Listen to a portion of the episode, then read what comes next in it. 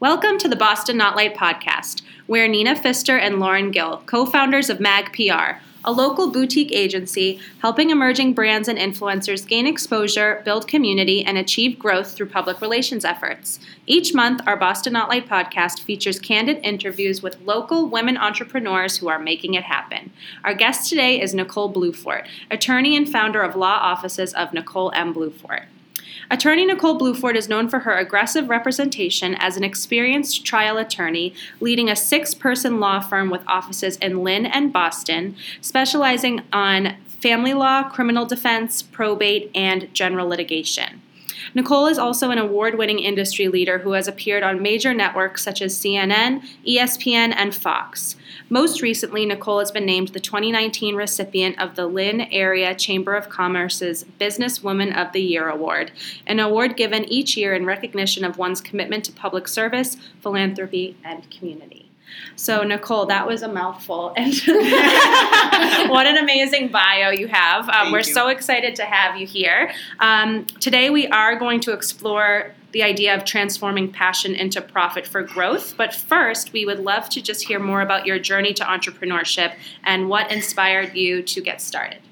All right. Well, my story is kind of interesting because I didn't plan to go into entrepreneurship at all. It was very, it was like an unanticipated path. So, uh, I guess a little bit about myself. That's not in that long bio, right? um, I was born and raised in Lynn. Um, I'm, so I'd say lifelong Lynner. I currently reside in Tewksbury. Um, and I went through like the public school system, graduated from Lynn Classical High School in 2002. Uh, thought I wanted to be a doctor, so I did the pre med program for like a year. And the sciences weren't for me, the calculus definitely wasn't for me. So I went on this period of kind of self exploration where I was just trying to figure it out. And that I can tell you, although it was, I guess, emotionally a struggle for me because I was always a person who felt like she knew where she was going. Mm-hmm. And uh, for the first time in my life, I really didn't know. And I had that pressure as a first generation college student of a family who says, Hey, I'm supporting you, you know, going through college. That's my parents, right? And all of a sudden, you don't know what you want to do. Yeah. So I decided to say, you know what, as much as I love my parents, I got to figure this out and I have to take my time. And during that uh, discovery phase, if you will, it wasn't until junior year that I figured out that I wanted to go to law school. Not even at that point that did I know I wanted to do entrepreneurship, but at least I had the direction of law that I wanted to do in. And I joined this organization called um, BLSA, Black Law Students Association, and I became their treasurer.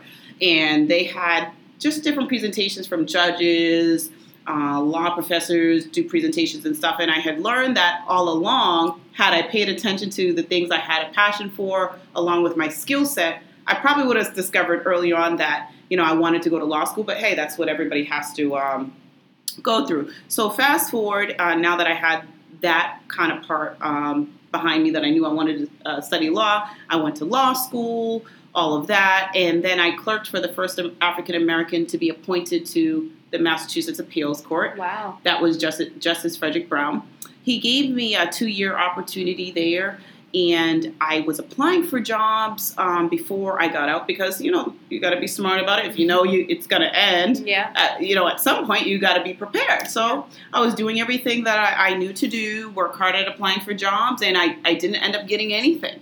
I went and ended up going back home with my parents, and then I said after three months, I, have got to do something because these loans oh are going to be kicking in. Yeah, my yeah, parents horrifying. probably are not going to want me to be here for long. And you know, here's this pressure of going to all these prestigious schools. You know, you spent all this money, Nicole. Like, uh, isn't that doesn't that equate to a job? Mm-hmm. So I, I said to myself, I'm going to create my own opportunity. Since the door's not opening for me, let me create my own opportunity, and I did just that. I was able to link up with um, who has now become my uh, long term kind of mentor for business and things like that. Uh, his name is Attorney Donald Stewart. He really opened the door for me to say, hey, I'll take you under my wing, mentor you, teach you how to do just you know build your law firm how to advertise how to do all these things and that's how i really got into entrepreneurship i was make a long story short forced to go into it. yeah. Um, but it was the best thing ever because had a door opened someplace else, I would have never known yeah. how successful I could be as a woman entrepreneur. That's amazing. Yeah. Well, congrats Best on all your success Thank so you. far. Yeah. it wasn't the best I've story at the time. I before. read it. a lot of tears at the beginning. I'm sure. I'm sure. Well, well, so once again, amazing accomplishments, right? But one thing everyone that's listening here is they're going through struggles, there's challenges that they're having. Can you share one major challenge today that you've experienced and managed to overcome as an entrepreneur? Well, I think the first thing is the mindset. Uh, people think it's initially it's the business plan, it's getting the clients. I'd say way before that, you have to get in the right, you know, mindset. And my recommendation for people is is I know they get into coaches and, and things like that. I, I just say before that, is this really for you? Mm-hmm. Because at the end of the day, whether you have a mentor, whether you have a coach and you spend all this money or don't spend all this money, you yourself have to wake yourself up every day mm-hmm. to do this. No one is knocking at your door saying, Are you ready to do a nine to five schedule? It's got to be your passion, your love for this that's going to have to carry you through. Do you have the mindset? And I think that's one part of it. But then finances is going to be difficult at first. Um, as much as I didn't enjoy, I love my friends, but I didn't enjoy being at home at that age, right? you know, you wanted to be out on your own. You, you went to school and all that. You want to be independent and on your own, right? But I had to suck it up because I, I had to keep my expenses low. Mm-hmm. So, do you have the ability to to be able to focus? Mm. So that's why I tell people don't just jump in. You've got to get your finances together whether it's maybe you have a husband, wife, whatever the situation may be, that can take care of all the bills and the expenses so that way you can really focus on it.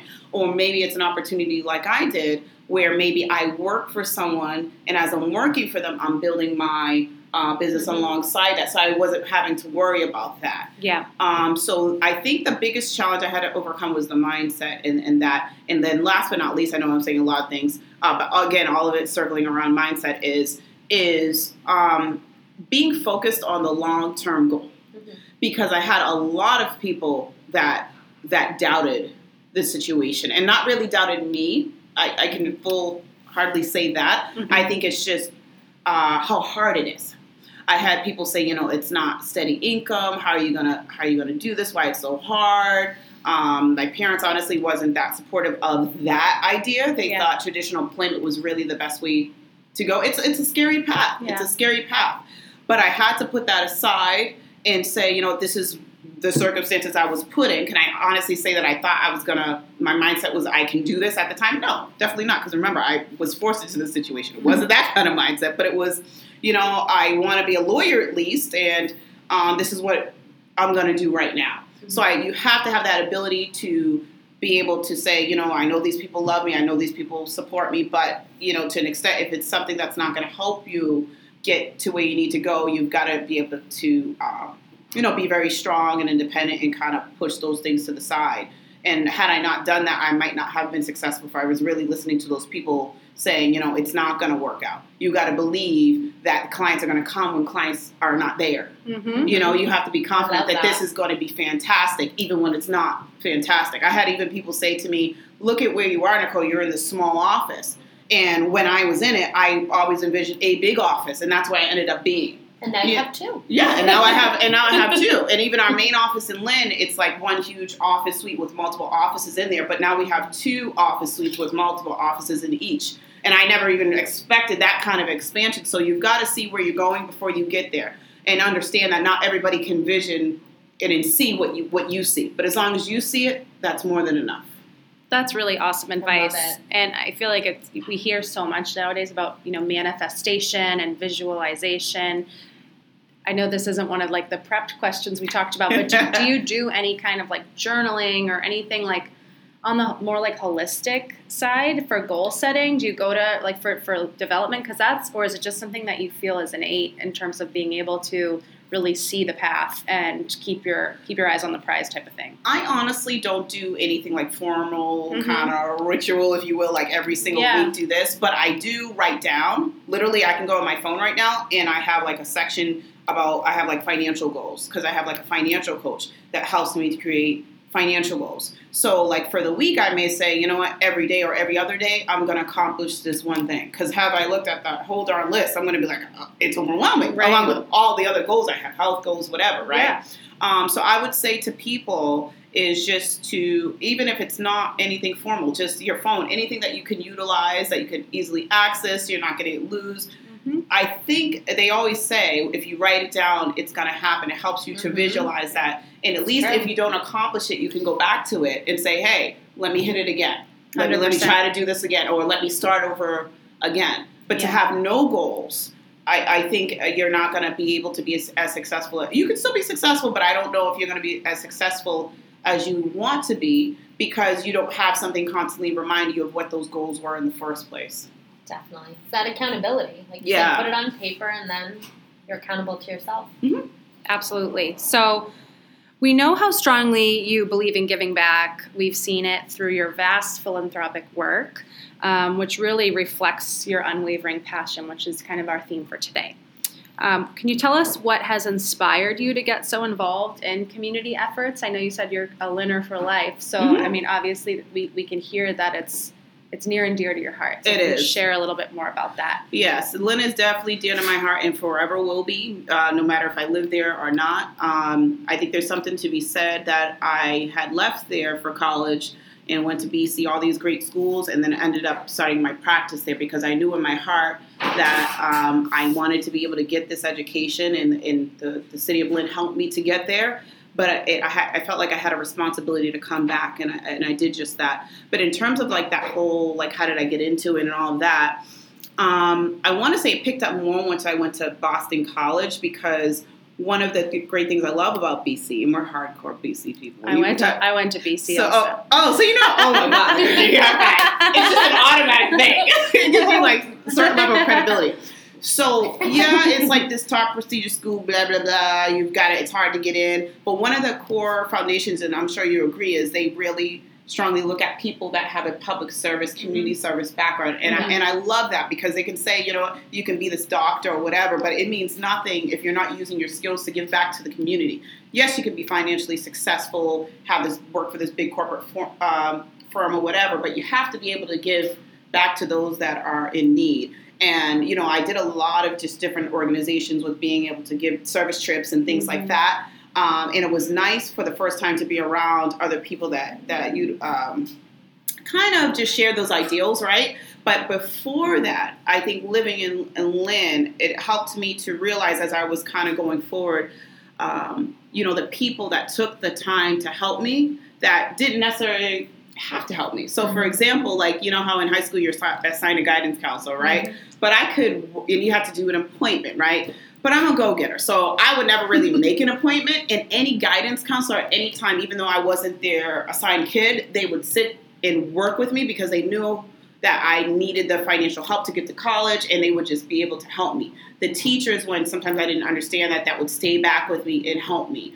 Um, the people that I didn't know when I was just like, um, I think at Salem Hospital, I did this little neat internship. When I walked in there, didn't know anybody, but they saw this young girl who was eager just to see if they, if I could uh, develop my interest in it, see if I actually wanted to do speech language pathology, as I didn't want to do. that. but hey, the whole point is, hey, they opened their door for me. So you know, like the city of Lynn, I just think about just the people who took the time to give back that didn't need to, and because of them, I I feel like I owe so much to them. And sometimes when I tell people that, they're like, "What are you talking about? You're the one who did the work. You're the one who did that." And like, yeah, but they they opened up the doors for me. Mhm. Like I didn't get educated myself. yeah. uh, I had people reading my personal statements to go to school. I had, you know, people stay making sure I'm learning this or, or doing that or developing this school. I didn't do it alone. So as I, I go through and I, as busy as I am, and you guys know it, I still make the time. I don't care. It goes into my schedule for work, just like it's it's, it's just as important as a trial or my client. I need to give my time either to a kid, whether I'm going to the high school to talk, or whether it's just having a lunch with somebody's child. Like sometimes I get people that come in and say, "Hey, Nicole, I heard a lot of good things about you. Can you sit with my daughter?" Mm. You never know. I may not impact that that person in any way, but you know, you never know how you're going to touch or who you can change, or Mhm. just because of what you said, that can really impact a kid. I can't tell you how many teachers I remember what they said or what they did for me that I'll always, you know, remember. It's a Yeah. responsibility that we all have to have. It doesn't necessarily have to be financial. If you can't get back financially, that's fine. But sometimes it's your time. Mhm. Your time to me is more important than the finances. Mhm. Agreed. Yeah. Yeah. Definitely. It's amazing. Yeah. I love it. Um, so, what do you believe are some of the common derailers that hold business owners back from taking a risk and following their passion? You talked a little bit about naysayers, but what Mhm. else is out there and how can people overcome it? The naysayers is definitely a big one, but besides that, I would say is the battle of the expenses, and I think that's going to be a, an ongoing challenge for any entrepreneur. It's something I still, you know, kind of deal with, and it's just something that you always have to keep in check, Mhm. you know. Um, and so, what I mean about expenses is making sure you minimize that expenses at the beginning. And I think sometimes we get caught up in what does this look like to other people. So Yeah. I gave you this that example of 100%. my office space, right? So when I started, again, I didn't have much. Mhm. So if you look at the place that I started, I'll say it was at 444 Broadway and because I'm so proud of it because uh, you know I had very humble beginnings. It wasn't the 60 State Street that people see today, right? But that's what in my mind. That's what sometimes people, uh, I thought people expected, and that's what people are going to need to come to mm-hmm. see that I'm great, to see that I'm fantastic, to see that I'm worthy The of image, their time, right? yeah. The image. And I even got sometimes people saying, "How are people even going to come here?" It looked li- literally like a house on the outside. It was a mixed use Yeah. uh, building. I don't know if you ever heard of it. Yeah. So sometimes they look to for zoning issues to kind of look like the other places. It looked like a house on the outside, but the second floor was always commercial. Mhm. So there was lawyers on that floor. Uh, now there's like a realtor on that Yeah, floor, but there's it's very limited because of zoning purposes in terms of what you could put on the outside. So when I say there was nada on the outside, pretty much nada, Yeah. except for this little sign on the outside that you had to go pretty close to it to, to see. Yeah. Right, but that's an example where hey, I couldn't afford the office suites that I'm in now on the 60 State Street, but I had to say I'm going to deal with what I can afford Mhm. and I'm going to use another other means for to attract people to be able to come to me. And in my heart, I knew that at the end of the day, whether I was there or ended up at a 60 State Street, you have to be good at what you do. Yeah. That's what people really care about. So as people started to come in, I learned through really them that it didn't matter.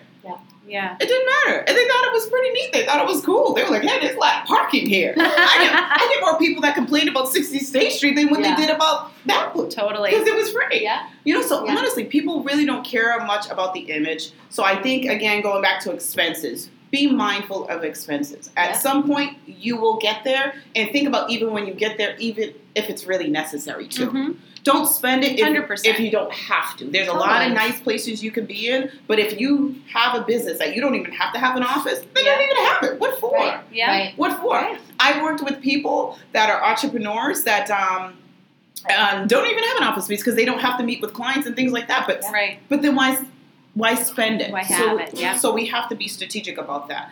I think um, another struggle that people have in businesses is the building the team part. That's so you know, hard. and that's even a challenge Yeah. for, for me. yeah. And so um, you have to be honest with you. And I'm going to laugh when I say this because this is an ongoing struggle, right? You have to be honest as to where your skill set is. Mm. Mm-hmm. Put yourself where you are good at.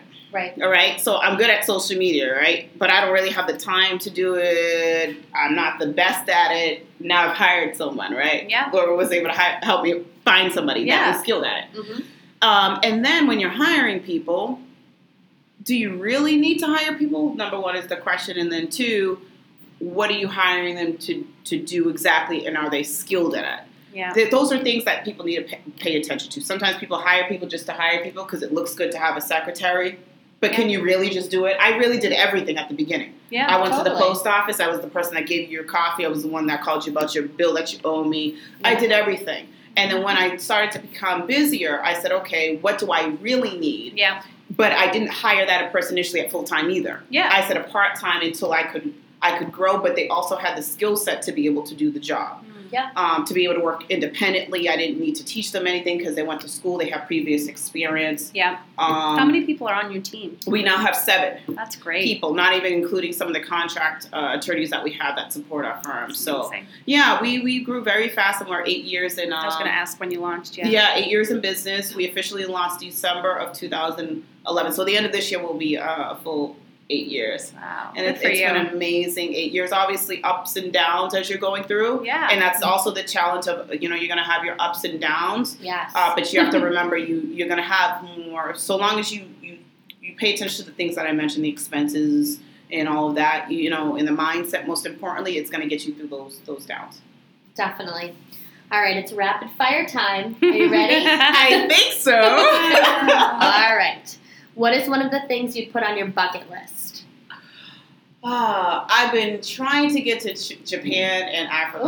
Ooh, we get Japan so Japan's much like in every- here. 2020. everyone. Yep. Yeah, Tokyo. Who do you admire the most? Michelle Obama. Love her. What's your favorite hobby? Traveling. And community service. That's a tie between Yeah. that. I do do love that. Describe yourself in three word, words. Bold, strong, confident. What would you do with your 15 minutes of fame? Give back. One more. Let me find a good one here. Um, what's your favorite show to binge on? there was a new lawyer show that came out the other day. I was it's going not to text even you. lawyer stuff. I'm gonna hate me saying this, but it's the truth. Uh, it's Love and Hip Hop Atlanta. It's the mindless TV show. It's just I don't know. It's I love it. interesting. Up and coming hip hop people. I watch Real Housewives. I get it. Oh, okay. Real Housewives of Atlanta. Yep. Yep. I just caught up on that actually over the weekend. Veterans Day. Glad we're all on the same page. Yes.